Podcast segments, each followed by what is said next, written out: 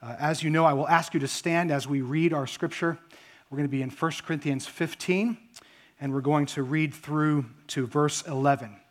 1 Corinthians 15, starting in verse 1. I'll read it aloud, and you can just follow along on the screen. This is the word of the Lord. Paul says to us, "Now, I would remind you, brothers, of the gospel I preached to you, which you received, in which you stand, and by which you are being saved, if you hold fast to the word I preached to you, unless you believed in vain. For I delivered to you as of first importance what I also received, that Christ died for our sins in accordance with the Scriptures, that he was buried, that he was raised on the third day in accordance with the Scriptures, and that he appeared to Cephas and to the 12. Then he appeared to more than 500 brothers at one time, most of whom are still alive, although some have fallen asleep. Then he appeared to James, then to all the apostles. Last of all, as to one untimely born, he appeared also to me. For I am the least of the apostles, unworthy to be called an apostle, because I persecuted the church of God. But by the grace I am what I am. And his grace toward me was not in vain. On the contrary, I worked harder than any of them, though it was not I, but the grace of God that is with me. Whether then it was I or they, so we preach, and so you believed." You may be seated.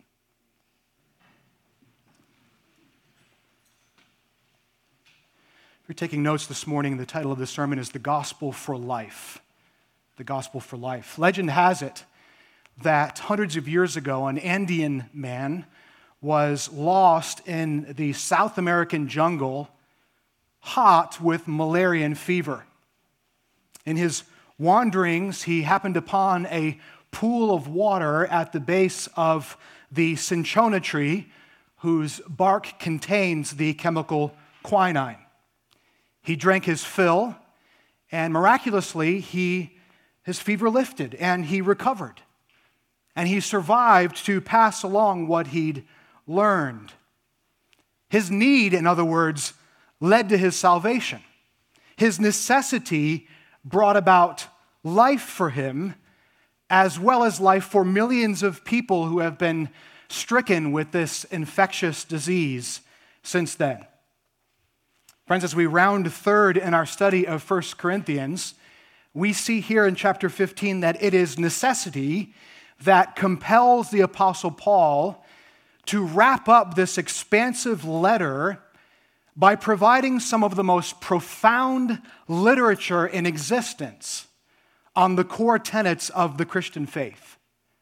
Here in chapter 15, Paul again changes the subject as he has throughout this letter, but yet he's continuing to do what he's been doing since the beginning, and that is addressing an apparent lack in the Corinthian church, a lack of a coherent grasp of the gospel, wrong thinking in them that has led to so many of their problems in their life together. And of course, for the last couple of months, we saw most recently that this lack of understanding, this lack of grasp, led to this spiritual pride and this lack of love in the use of spiritual gifts. Well, Paul here is not giving new information per se. He is here now in 15 reminding this church of what they've clearly forgotten. Like a father stooping down to his little boy who is throwing a tantrum because he's not getting his own way. Anybody, any parents had that experience in the last hour? Saying to his son, "Son, listen, I love you. I love you. This is why I said no." That boy knows his father loves him, but in that moment, he needs to be reminded of his love. So with Paul, this reminder is focused on their wrong thinking, which was what? Which had to do with what? Well, remember we saw way back there in chapter 6, that the Corinthians' very Greek worldview made it difficult for them to reconcile how the body, which was the physical body, which was a place of pain and corruption and suffering, how could this be a dwelling place for the soul for all of eternity? There were some in the church there that believed that the body didn't matter. And so they could do whatever they wanted with the body. They could use it for illicit sex. They could use it for overindulgence in food or drink. And as we're going to see next week, this led to this sort of teaching, this sort of false idea in the church that there was no resurrection to come. They had part of the gospel down. They believed that they had eternal life through Jesus Christ, but the part about the redemption of the body, that was a little harder to believe. And this unbelief bled down into how they thought about the church and how they thought about their physical body, but how they thought about the spiritual body, how they thought about one another. You see, friends, they had the gospel, but they were weak on parts of it. And that weakness led to a spiritual weakness and a spiritual lack of health. And so as Paul rounds third, he's compelled to provide a definitive articulation of the precious doctrine of the resurrection, which until now in Christian literature had not yet been recorded for the early church. This is a first of its kind. And it is necessity that led to a clear restatement of this truth, like a timely life-saving medicine for a critically ill person. Friends, if there's one message that we've been hearing in this series, it's that when an individual Christian or a local church deviates from the message of the gospel, he or she wades into dangerous waters. Indeed, so many of our problems as Christians stem from our lack of a coherent grasp of the gospel. The Bible says, friends, that sin and death are our two greatest enemies. These are foes that we wage war against every day, whether we think about it or not, sin and death. And the gospel says that these foes have been defeated by the crucified and risen Christ. But when we fail to live our lives out of that reality, the result is a chaotic, divisive, cold, loving, fearful, anxious heart. So friends, as we begin this new year, 2023, do any of those adjectives describe your heart this morning? Are you lamenting a strained relationship in your life? Even this morning, as you sit here, you automatically thought of someone when I said that. Is your heart restless? Are you anxious about fill in the blank? Friends, Paul would remind all of us, brothers and sisters, of the gospel you once received. And friends, perhaps you're here today because you're here out of necessity. It is your necessity today that will lead to a rediscovery of this life-saving treasure. So let's look at the gospel for life. I have three headings for you. You don't have to write these down. I'll give them to you again, but I'll give them to you ahead of time. The gospel's significance, the gospel's content, and the gospel's achievement. Looking at number one, verse number 1 and 2, let's look at the gospel's significance. And here, I want us to take note of how Paul the Apostle emphasizes the necessity of the gospel for everyday life. Paul says here, in so many words, that this message is not a one-time announcement that has only temporary utility, but has life-changing power for the past, the present, and the future for those who hear.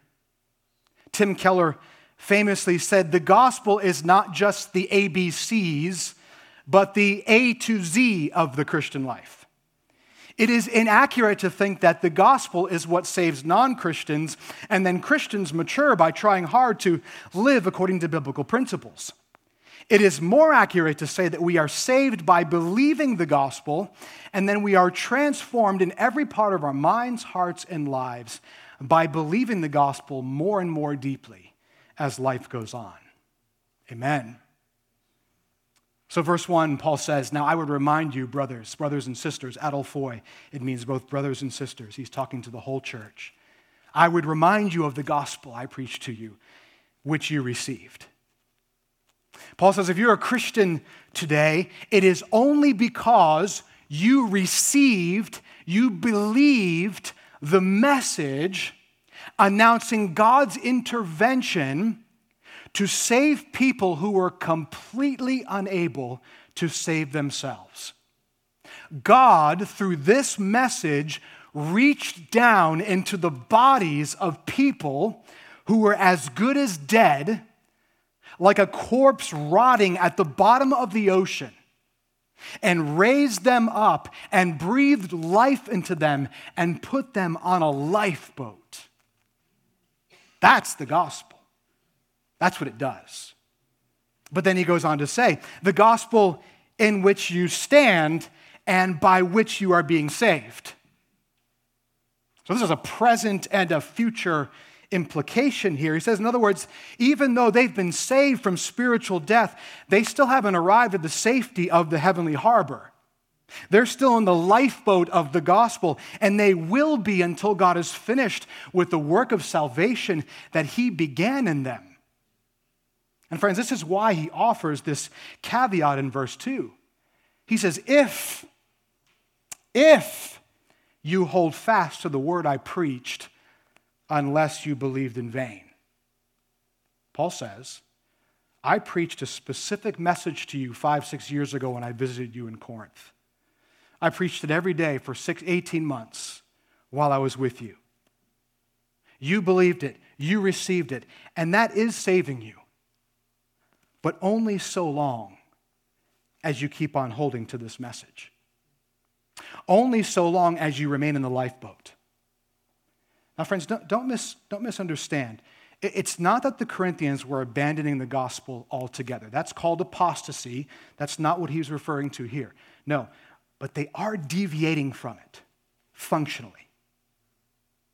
They were allowing cultural influence to inform and color their understanding of God's grace to them in Christ, rather than God's grace to them in Christ informing and coloring the way they see their world.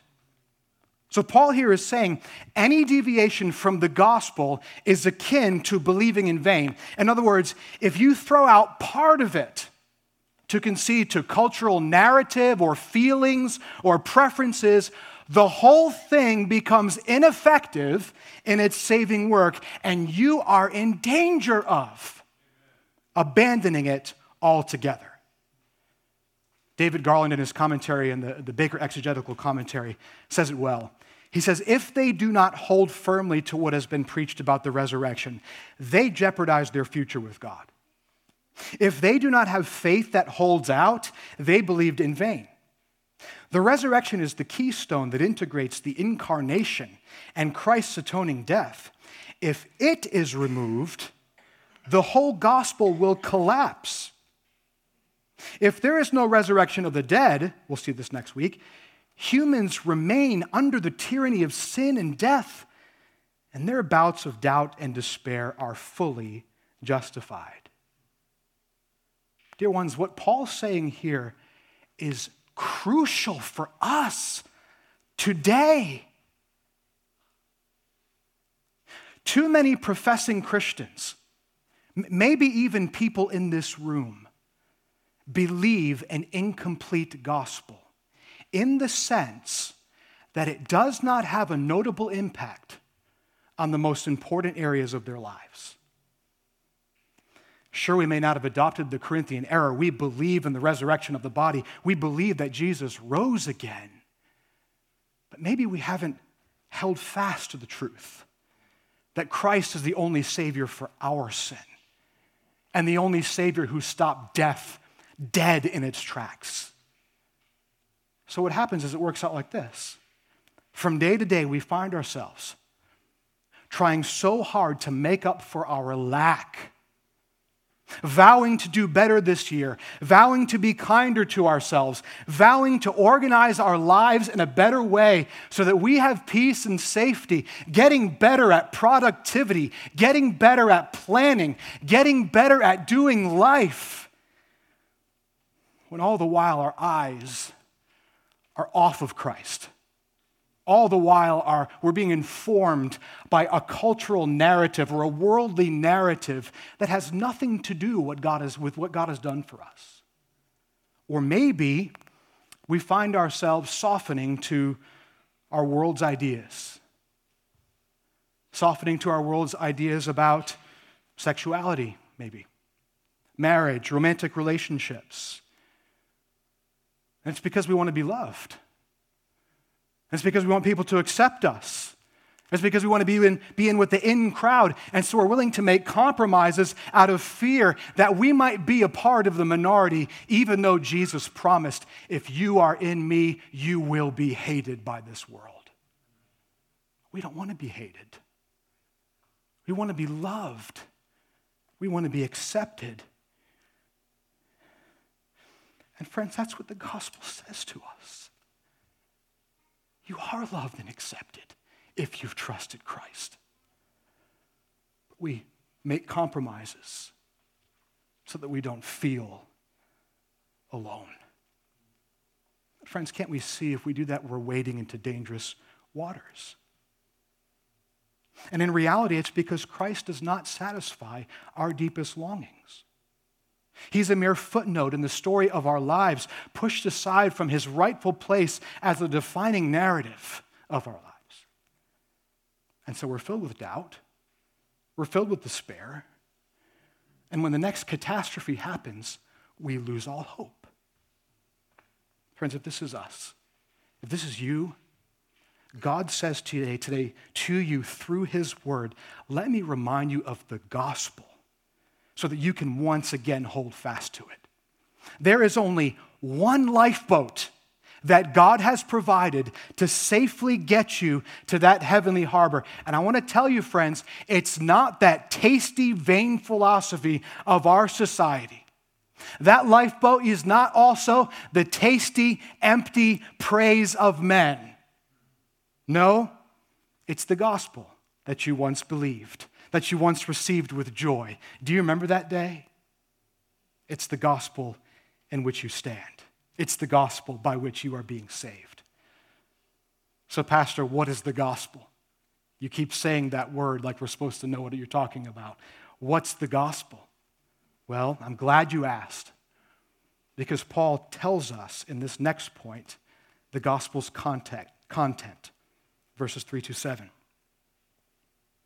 Paul goes on to say when he was with them, he delivered this gospel that he received. The true gospel is at the very heart a message about historical facts that can only be received. It's not something that's made up by smart men. And men can either receive it or reject it. It comes from God, and he puts it on you, and he says, do you receive it or do you reject it? Now for Paul, he received it on the road to Damascus. Paul was going about opposing the name of Jesus, locking up new Jewish Christians under the authority and commission of the chief priests. And later in Acts chapter 26, Paul will stand before King Herod Agrippa. By the way, that hasn't happened yet at the writing of this letter. This will happen later on in the book of Acts. And he will recount his conversion experience to Agrippa. Let me read a part of that for you. Acts 26, verse 13 and following. He says, "At midday, O king, I saw on the way a light from heaven, brighter than the sun, that shone around me and those who journeyed with me. And when we had all fallen to the ground, I heard a voice saying to me in the Hebrew language, 'Saul, Saul, why are you persecuting me? It is hard for you to kick against the goads.' And I said, 'Who are you, Lord?' And the Lord said, 'I am Jesus whom you are persecuting. But rise and stand upon your feet, for I have appeared to you for this purpose, to appoint you as a servant and witness to the things in which you have seen me, and to those in which I will appear to you, delivering you from your people," that's the Jews, "and from the Gentiles to whom I am sending you, to open their eyes so that they may turn from darkness to light and from the power of Satan to God, that they may receive forgiveness of sins and a place among those who are sanctified by faith in me." Amen. So the risen Christ, the resurrected Jesus, appeared to Paul and changed his heart and chose him to be a messenger of this good news.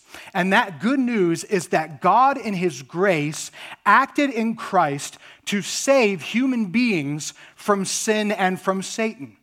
This message, friends, is literally the thing of first and greatest importance in Paul's mind.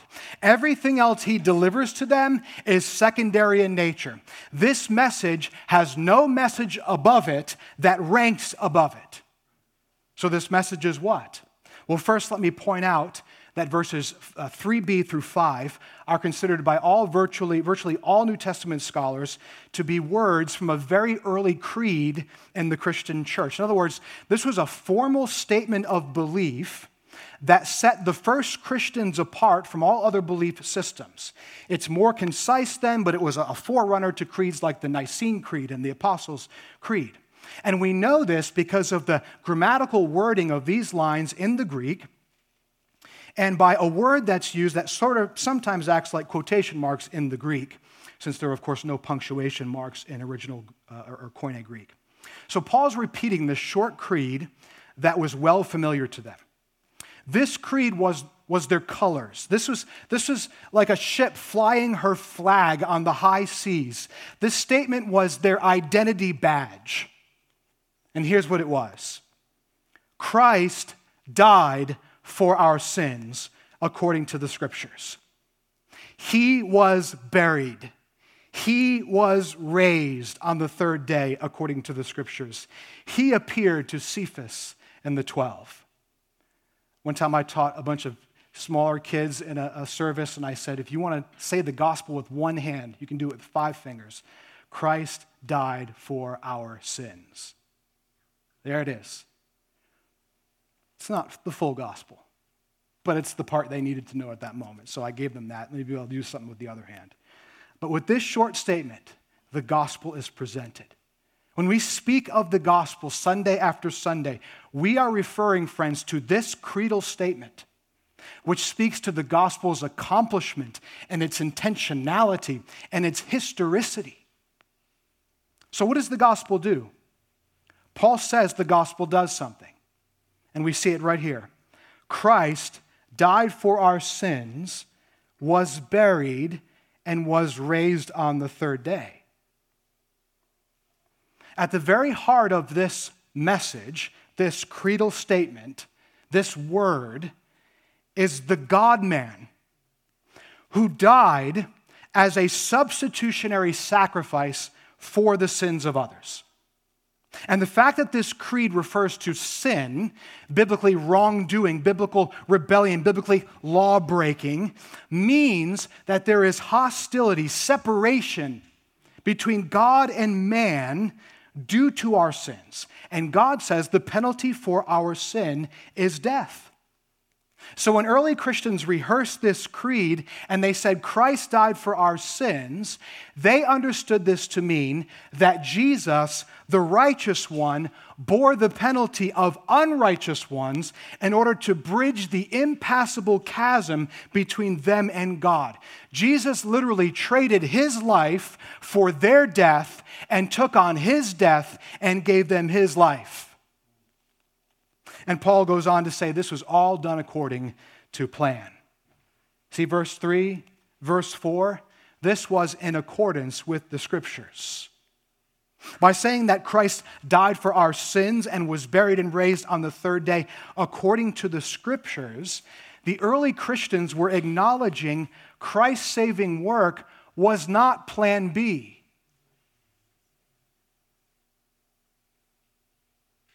It wasn't something that God had to figure out in the last moment because this is not what he intended. This was planned from the foundation of the world. And these Corinthian scriptures, which was the Old Testament, they didn't have the New Testament, their scriptures, the Bible, prove this. I won't go into super deep detail, but you can see it all throughout the Old Testament. From the animal that was provided to Adam and Eve to cover their shame in the garden, to Israel's rescue from Egyptian slavery set in motion by the death of the Passover lamb, God had been providing a sacrificial system to atone for the sins of the people. And it came to a head when Isaiah got to that precious 53rd chapter and said that his suffering servant, God's suffering servant, would be like a lamb that is led to the slaughter, cut off for the transgressions of God's people, numbered with the transgressors, bearing the sin of many, and buried with a rich man in his death.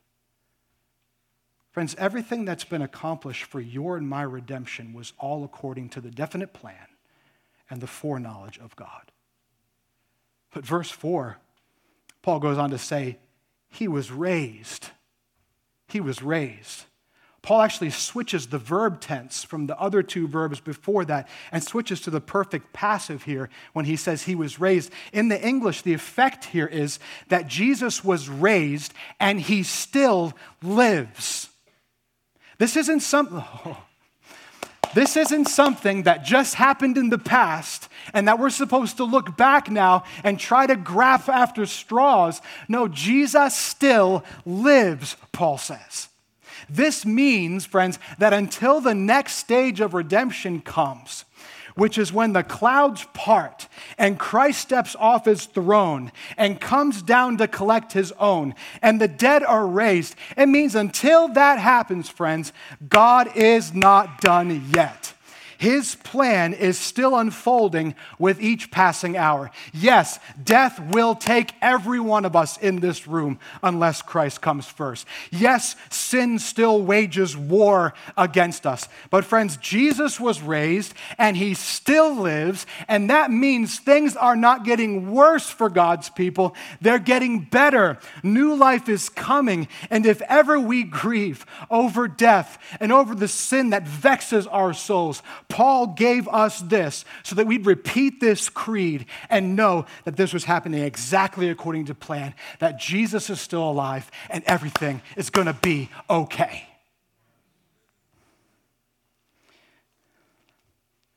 Paul's readers were struggling in unbelief. So he says, I remind you of this truth that you're standing in, that's saving you. Friends, in our unbelief, do we remind ourselves of this creedal statement? This is our flag. These are our colors. They tell us who we are. Who's telling you who you are? Are you? Is your social media feed? Are your friends telling you who you are? Or does the gospel define you? Paul knows, of course, that just like all of us, these brothers and sisters forget these truths, and so I think he's encouraging them here, if they can, to go spend some time with others that were eyewitnesses of this event. Chances are the Corinthians had a friend of a friend of a friend who was still alive, who actually saw the risen Christ in the flesh. This was only 20 years after Jesus died and rose again. So he says, Peter, Cephas, he was still alive. The 12 that were Jesus' chosen men, they were still alive, except maybe James, the brother of John. Another James, Jesus' half-brother, he was still alive. And Paul adds this little bit to the creed. He says, Jesus also appeared to more than 500 brothers at once, most of whom are still alive, though some have died. Paul is saying, if you want verifiable reliability of your faith, go and talk to an eyewitness. They could do this. Now someone says, I can't do that. 2,000 years ago, you say? Who do you want me to go talk to? that saw Jesus after he rose from the dead. Friends, I want to tell you something. For 2,000 years, God has been using eyewitnesses to establish the reliability of the Bible's claim that Jesus died for our sins, was buried, and was raised again, and still lives. For 2,000 years. Many of you in this room have believed this creed, not by looking at ordinary categories of historical proof like eyewitnesses or artifacts, but by reading and hearing the historical account, by hearing the gospel word preached to you from someone else who was an eyewitness. There's a rather humorous story, I think, told of a 19th century English preacher named William Haslam. He'd been a preacher for some time in Cornwall, which is in the southwest tip of England. One day he stood up to preach a sermon. Been a preacher for some time, and he was preaching a sermon on Matthew chapter 22. And there Jesus is talking about the scribes and the Pharisees who did not believe that he was the Son of God and that he came to save people like them. And so here's Reverend Haslam preaching.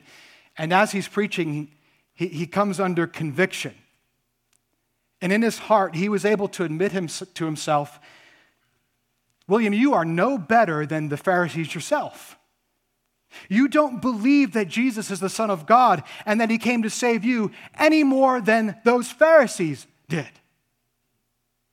And all of a sudden, he describes a wonderful light and joy coming into his soul. I don't know what he was doing, but there must have been a pause, and just then someone stood up in the crowd and screamed at the top of his lungs, "The pastor's been converted! The pastor's been converted! Hallelujah!"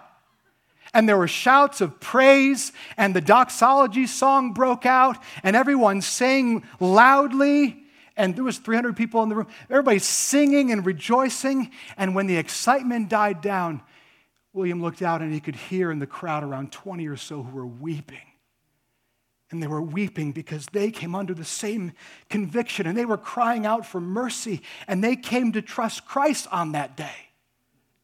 And so he goes home in a daze, and he doesn't know what's going on, and then they come back together for the midweek service, and the whole house is just absolutely packed out, and people are being just swept away under the weight of conviction, and children and notorious drunkards and sinners from the community were there, and for the next several years, there was a revival in Cornwall. All because God chose an unconverted minister to work out, by the power of the Spirit, the implications for what Jesus had done for him. Friends, I wonder, and I'm speaking of myself here, if like our Corinthian counterparts, so much of our depression and our grumbling in our hearts, so much of our resistance to be incredible witnesses of this truth that has changed our lives. So much of this is because we have forgotten how to work out the implications of what Jesus has done for us personally. Friends, at the end of the day, the gospel must become real for us. In Galatians, Paul went so far as to say, "I have been crucified with Christ. It is no longer I who live, but Christ who lives in me. And the life I now live in the flesh, I live by faith in the Son of God who loved me and gave himself for me." 7 times he looks at the gospel and he puts himself into that. Friends, can you say that with Paul? Can you say that when Jesus died on the cross, it was just as good as if you were on the cross with him? Can you say that when Jesus was raised from the dead, it was just like you were raised from the dead too? Can you put yourself in the gospel story? Have you personalized this creed? Are there others around you who have been eyewitnesses of the same thing that you're surrounding yourself with? Friends, you might be grieving today. Maybe you're grieving a difficult situation that you've been stuck in. Maybe you're grieving over a besetting sin. Maybe you're grieving the loss of a loved one.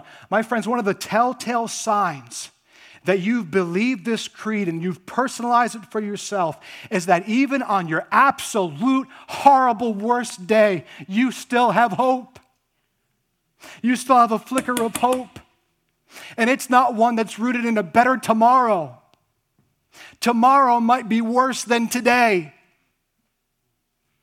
No, your hope is rooted in the fact that there is a risen Christ who died and now sits on the right hand interceding for you. In your grief, do you have this hope? Friends, have you worked out the implications of this hope? Have you applied the work? What does the work of Christ say to the argument you had with your spouse just a couple of hours ago? What does the work of Christ speak to this new difficulty you're going through at work or an old difficulty? What does the work of Christ speak about the child who no longer talks to you, who no longer keeps in touch? What does the work of Christ speak to that sin that keeps on resurfacing? What does the work of Christ speak to that difficulty that you have paying those bills and making ends meet? What does the work of Christ say to that person, about that person who spoke hurtful words to you, who offended you? What does the work of Christ say to those hours wasted on social media scrolling and the resultant anxiety and judgmentalism in your heart? We got to work it out. This is what it means to hold fast. And this is what Paul himself had done time and time again. And I have like 5 minutes left, so I'm going to give you my last point, the gospel's achievement.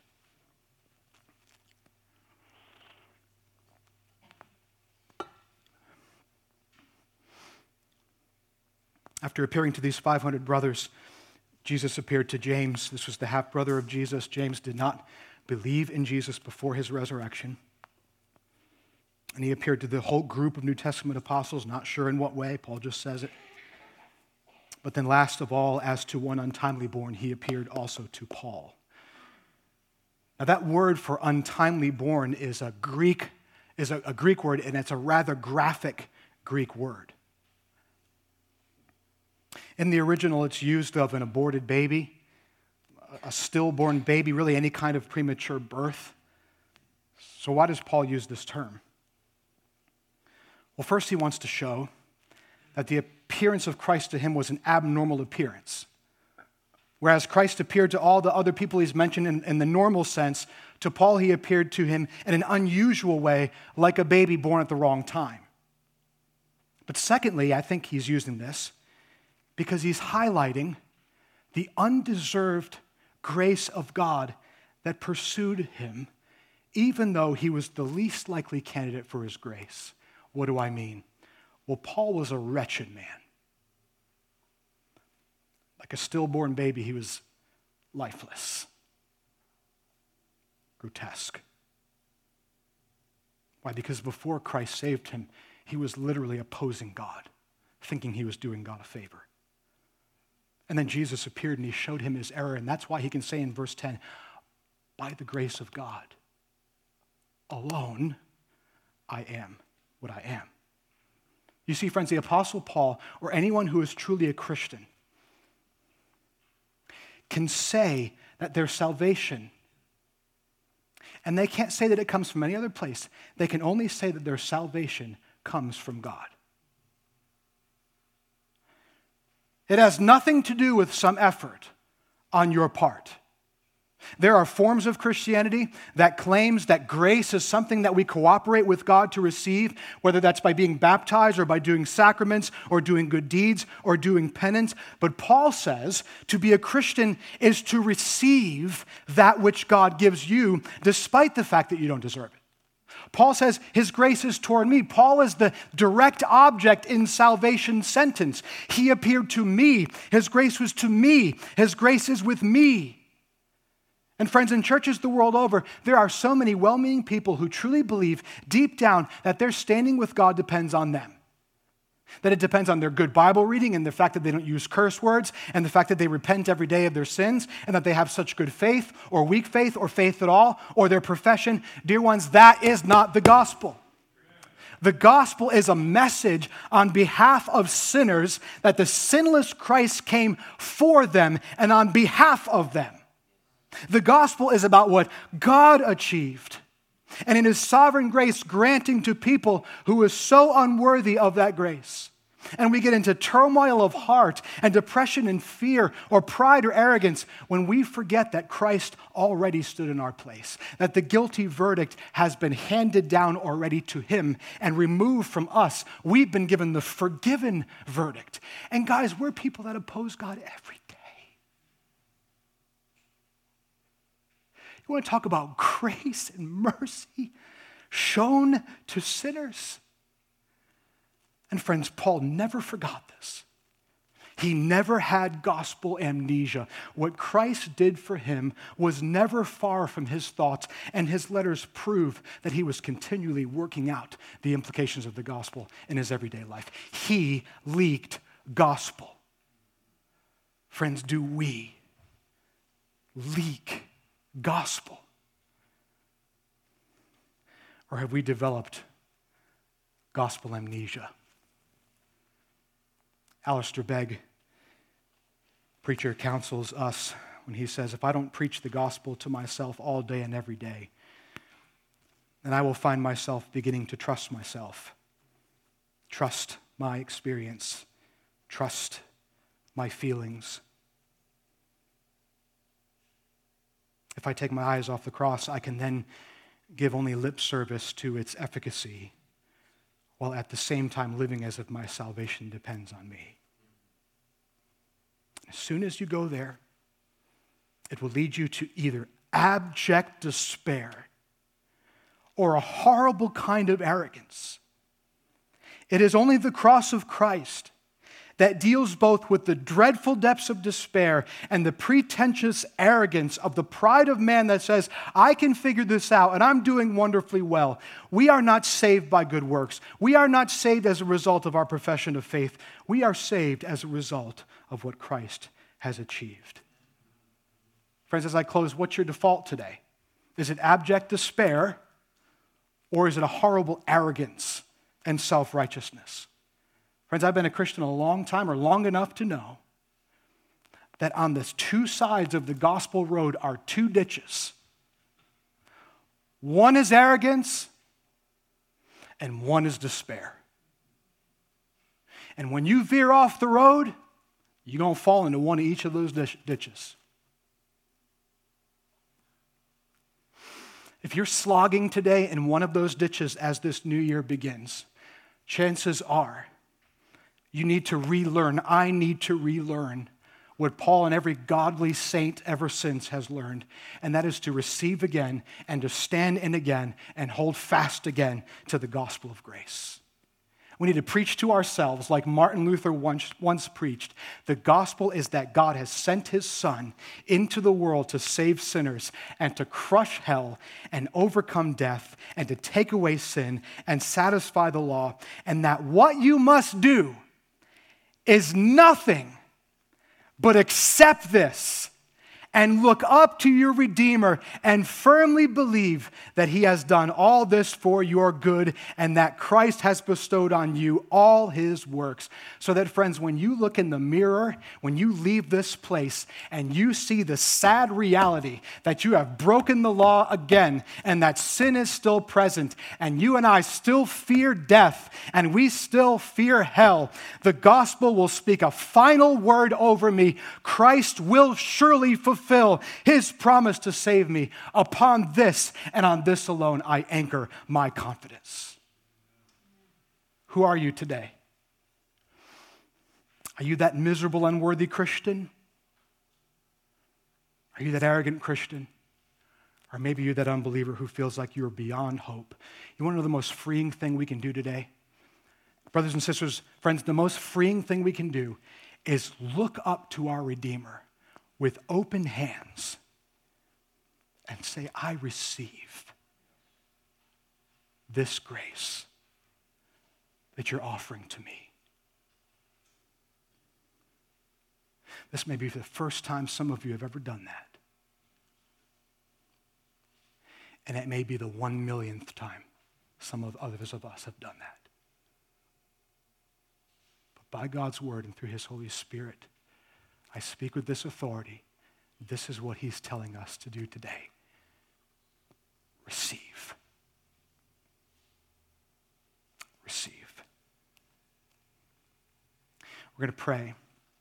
I'm going to pray for all of us. Pastor Jim and his wife Sharon are going to be over here on this side. If you would like specific prayer and you would like some help working out maybe some of these implications that we were talking about, Or maybe you're not a Christian at all. You've never, ever trusted Christ. You've never looked at him and said, I believe alone in what Jesus has done for me. I accept that sacrifice. I accept his work and his resurrection on my behalf. I trust him. Maybe you've never done that before, and you don't really know what that looks like for you. I want they'll be able to be over there to help you walk through that. So let's pray, and then they'll hang out over there, and then we'll sing. Lord, I believe that there could be someone here today who is here today because you are reaching down into the life and to the soul of this individual because you want this old creed to be the colors that they fly on their lifeboat for the rest of their lives until they reach that safe harbor. Father, I pray right now that through your Holy Spirit, you would give them the grace to receive these truths. To whether for the first time or the millionth time, look to Christ and say, I trust you. I believe that you were brutally killed on a cross to take away my sin and to put me in right standing with the Father. I believe that you were buried and that you rose again so that you could ascend to the right hand of the Father to intercede for me today. And I believe you're coming back again. Receive me into your kingdom.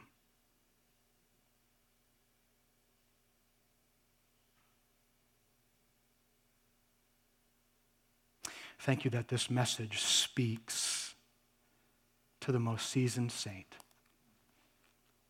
and the most lost sinner. Help us this year, Lord. Do a work in Grace City Church that we never expected. Help us to become happy eyewitnesses of the risen Christ. Do this for your glory, I pray, in Jesus' name.